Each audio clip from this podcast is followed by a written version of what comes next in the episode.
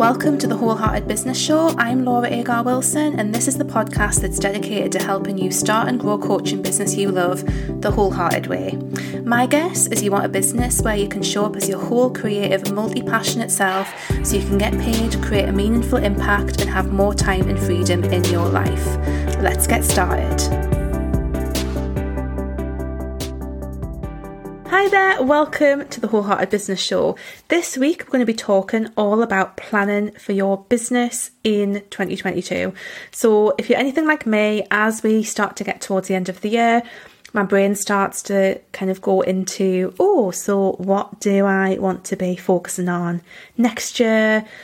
How do I want to feel? What do I want my business to look like? And I find all of that very motivating and inspiring. If you're listening to this and planning in general doesn't float your boat, like that's fine. I mean, you can still listen to this, obviously, you might get some tips, but that's totally fine. I think what tends to happen, certainly at the start of January, is that you get two camps. You get people who really shit on planning and goal setting or, you know, New Year's resolutions of any kind. And then you've got people who are well into it. And I'm kind of somewhere in between that. And my version of planning is one which appreciates the fact that all sorts of stuff can happen. If any of us have learned anything over the last two years, we know that the shit can hit the fan and things can change very, very quickly, you know, thanks to the pandemic and everything. So my approach to planning is basically about putting things in place and planning for the outcomes that I want based on things like my personal values, my core desired feelings, which I'm going to get into in a little while, and also in my version of success. And I really think that when you plan, you give yourself the best opportunity to achieve those things. Now, the example I like to use around planning and how to hold your plan lightly is around having a birth plan. So when I was pregnant with my daughter, I planned to have a home birth. You know, the home birth boxes all arrived. You know, I got past 37 weeks and then it didn't happen. I was bleeding, I had to go in, and everything was fine. It wasn't a big dramatic thing, but I didn't have the home birth. And you know what? I was absolutely fine. I wasn't asked. Like all of the midwives were coming in, like, "Are you okay?" I was like, "Yeah, I'm fine," because I'd never got so attached to that plan that it was the end of the world when it didn't happen. And I appreciated that there's lots of things that can happen, especially in birth, that means that plan might not happen. But if I hadn't planned for home birth, like if I hadn't said to the midwife, I would like a home birth and, and put plans in action, it would have never happened at all. And this is a bit like how I view planning in all aspects of life, really, is that if we don't put plans in place, we're not giving ourselves the best opportunity of achieving the things that we want, the outcomes that we want to achieve. So I think we can do that, but I think we can have an appreciation that life is going to happen. I mean, God knows if the last two years has taught us anything, is that some things are just out of our control, like global pandemics. Have a plan, but hold it lightly is one of my mantras. It's one of the things that I say. It's it's a thing, and I find that really, really helpful. And also, when you do that, what you're not doing is you're leaving a bit of space for magic, being taken on an unexpected journeys, a bit of things happening that you didn't think would happen, but they're actually awesome. It just gives you a bit of space for that. And I'm a bit of woo, and I think when we plan and, and don't leave any space for that, then we're not letting the universe roll in exploring what is possible for us. So I think it's really good to have a plan but hold it lightly. Now, things you can start to think about at this time of year, and it depends on where you are in your business. I mean, and it depends on how you feel as well. Like some years I really like just getting into like the foundations of things. And for me, the foundations are things like what work are you enjoying? What's your zone of genius? What's your version of success? Which I think are the fundamentals of getting to know who you are and knowing what you want but after a few years, I think, like for me now, I kind of know what that is. And I had a big epiphany. Like I was starting to do some journaling around 2022 and I had this massive epiphany. So a few years ago, I did the Desire Map by Danielle Laporte. Do check that out if you haven't. It's a really great book and I did it and then I didn't revisit it for a lot of years and it just came really flooding back. So my core desire feelings haven't changed that much. And I mean, she does suggest that you revisit it, but honestly, for me, they kind of like are what they are. And I don't have to do the work of revisiting that every year. Basically, the premise of this, or the approach that Danielle has, is that when we set goals and when we set intentions, ultimately what we want is we want to feel a certain way. So if we want more money, it's okay, so what does that feeling just having that more money give us? Is it safety? Is it abundance? Like what is underneath that or is it what the money will buy us? It's looking under the goals and i think this is such a powerful thing because it really does come into business as well. So my core desired feelings are creativity. It really comes into business. Massively it is i'm trying to remember now because i haven't got them written down in front of us. Connection and what i've realized is that connection is such a big one. So for me it's connection with nature it's connection in relationships and it's connection with myself. When i first did the desire map I had things like, like Hygge and I can't remember the other ones, but essentially when I look back, it all boils down to those things. And I think those are basically it. I think creativity, connection to nature, connection to myself and connection to my relationships. It was really useful for me to identify these things and to think like they haven't really changed that much. So to go back to my initial point, I think you will know whether or not you want to go back to the real core of who you are and what you want to achieve in your life. And I don't necessarily think you have to do that every year, is what I want to say. But it can be good to revisit it, even just to check in on it and see if anything's changed. I think can be really powerful. But yes, the desire map is really good. And I think this really comes into uh, business as well. So part of that, I think, is looking at your version of success. And like I say, I've got a, quite a clear version of success. I know what that looks like for me. If you don't, then I would definitely just sit down and do some journaling and let that kind of evolve. And it's basically what is it that you want to achieve in your life? It can be like, how do you physically want things to look? It can be, how do you want your day to look?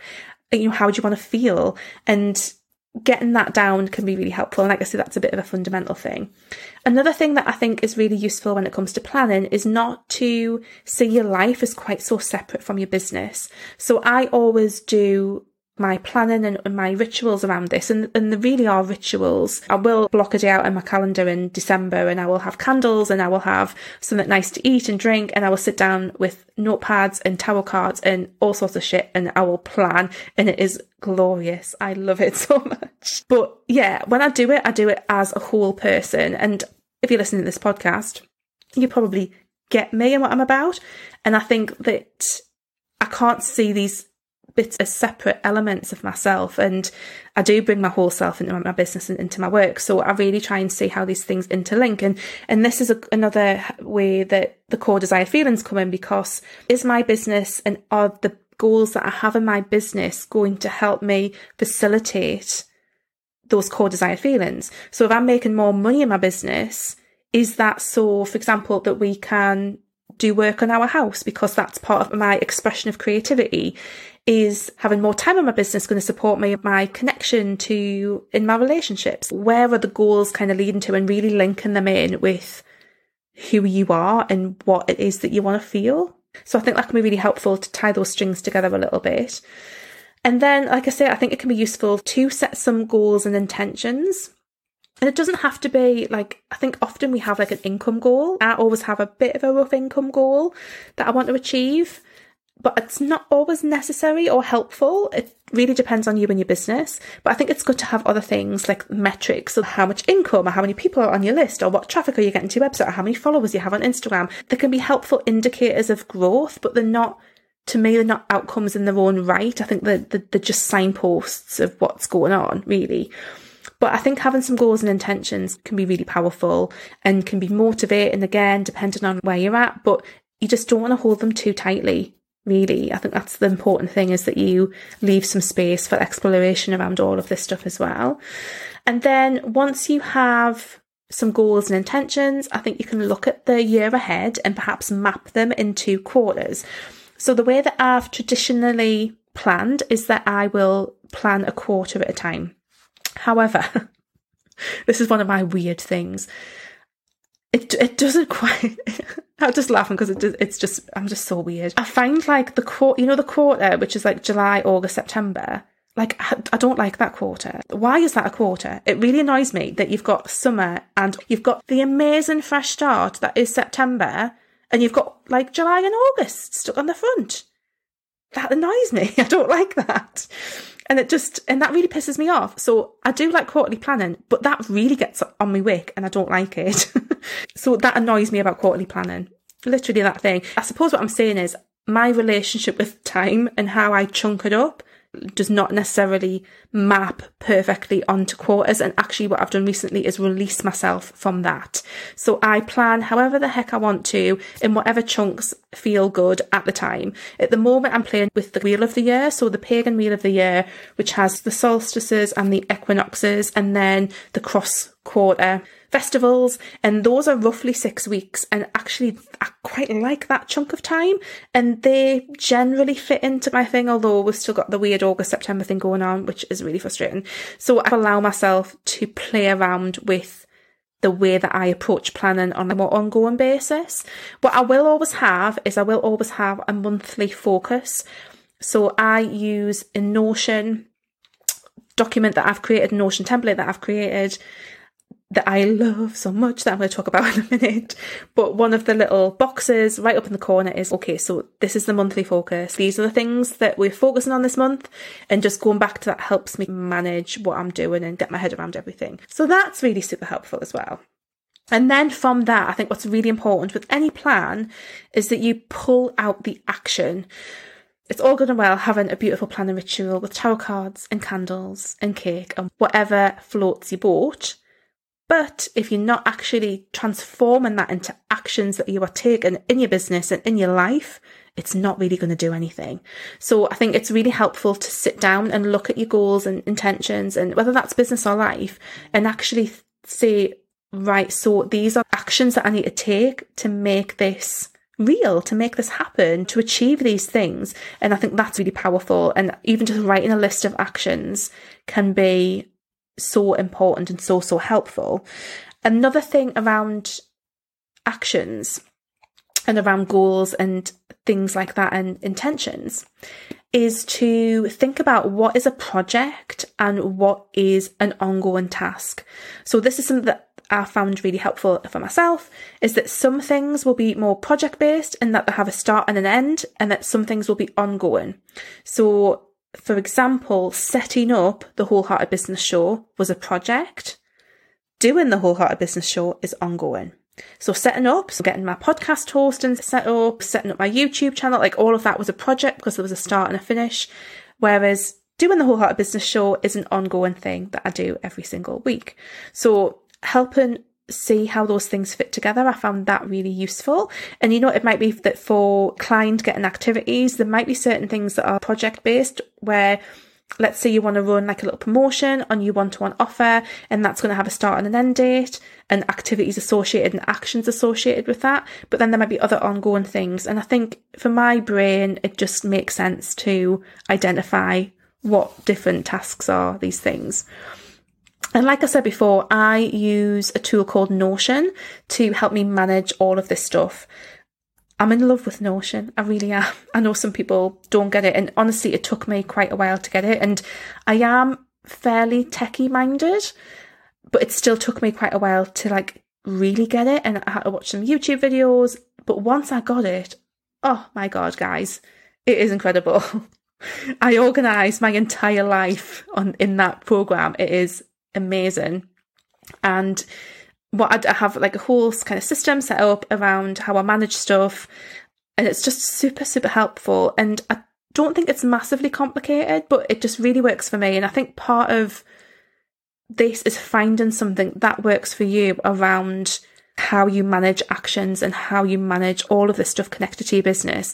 Because no matter what stage of business you're at, there is an organizational element which is going to help you grow your business. I think what's really important though is to find a way that works for you. Again, this is another big part of my whole business philosophy is you don't have to fight against your natural way of being. So if you're not you know, a natural planner, not a natural organizer, that's fine. Just find something that works for you that gets you like whatever minimum result you need to get out of that that is going to work for you, basically. So I have a program called the Soul Centered planning process. And there's lots of templates in that. There's like a, a longer training that we did live last year that you can watch again and kind of follow along with. But one of the things i'm going to add in for this year is my notion templates So if that's something that you think would be useful, they're going to be added into the soul centered planning process and they're also going to be available separately as well. So look out for the links for that below. That will tell you where you can look at that if that's something that you think would be helpful and with lots of um, encouragement to make it your own and to tweak it and stuff. But I hope that that's given you some things to think about. It's at the end of the day, you can sit down and plan at any point next year. You don't have to have this big thing done for this 1st of January. Go with the flow of who you are and what feels good. And I think that's totally fine. I love the whole shebang and I find it just motivating and, and grounding in a way as well. But if that's not you, that's totally fine. Just find a way of approaching planning that works. But I do think that thinking of those things that I've explained there can be useful in terms of just a bit of a process, I suppose, of, of things to think about and consider. I'm going to link as well to a blog post that I did about how to plan for your coaching business a bit more generally. So I'll add that link as well and you can check out that. And that has a little video that has more of a specific kind of process in it as well. So if you want to follow something like that, you can check out the link to that video as well. But I hope that this has been helpful. And this is the last podcast for a couple of weeks because I'm going to take a little Christmas break. So I'm going to be back. I'm going to do a 2021 review post for me and the stuff that's happened in the business and things, like a bit of a behind the scenes thing. So that will be coming out, I think, between Christmas and New Year. So stay tuned for that. But for now, I hope you have a wonderful Christmas if you celebrate it. I hope you have a fantastic time, and I will see you in a couple of weeks. Take care. Bye.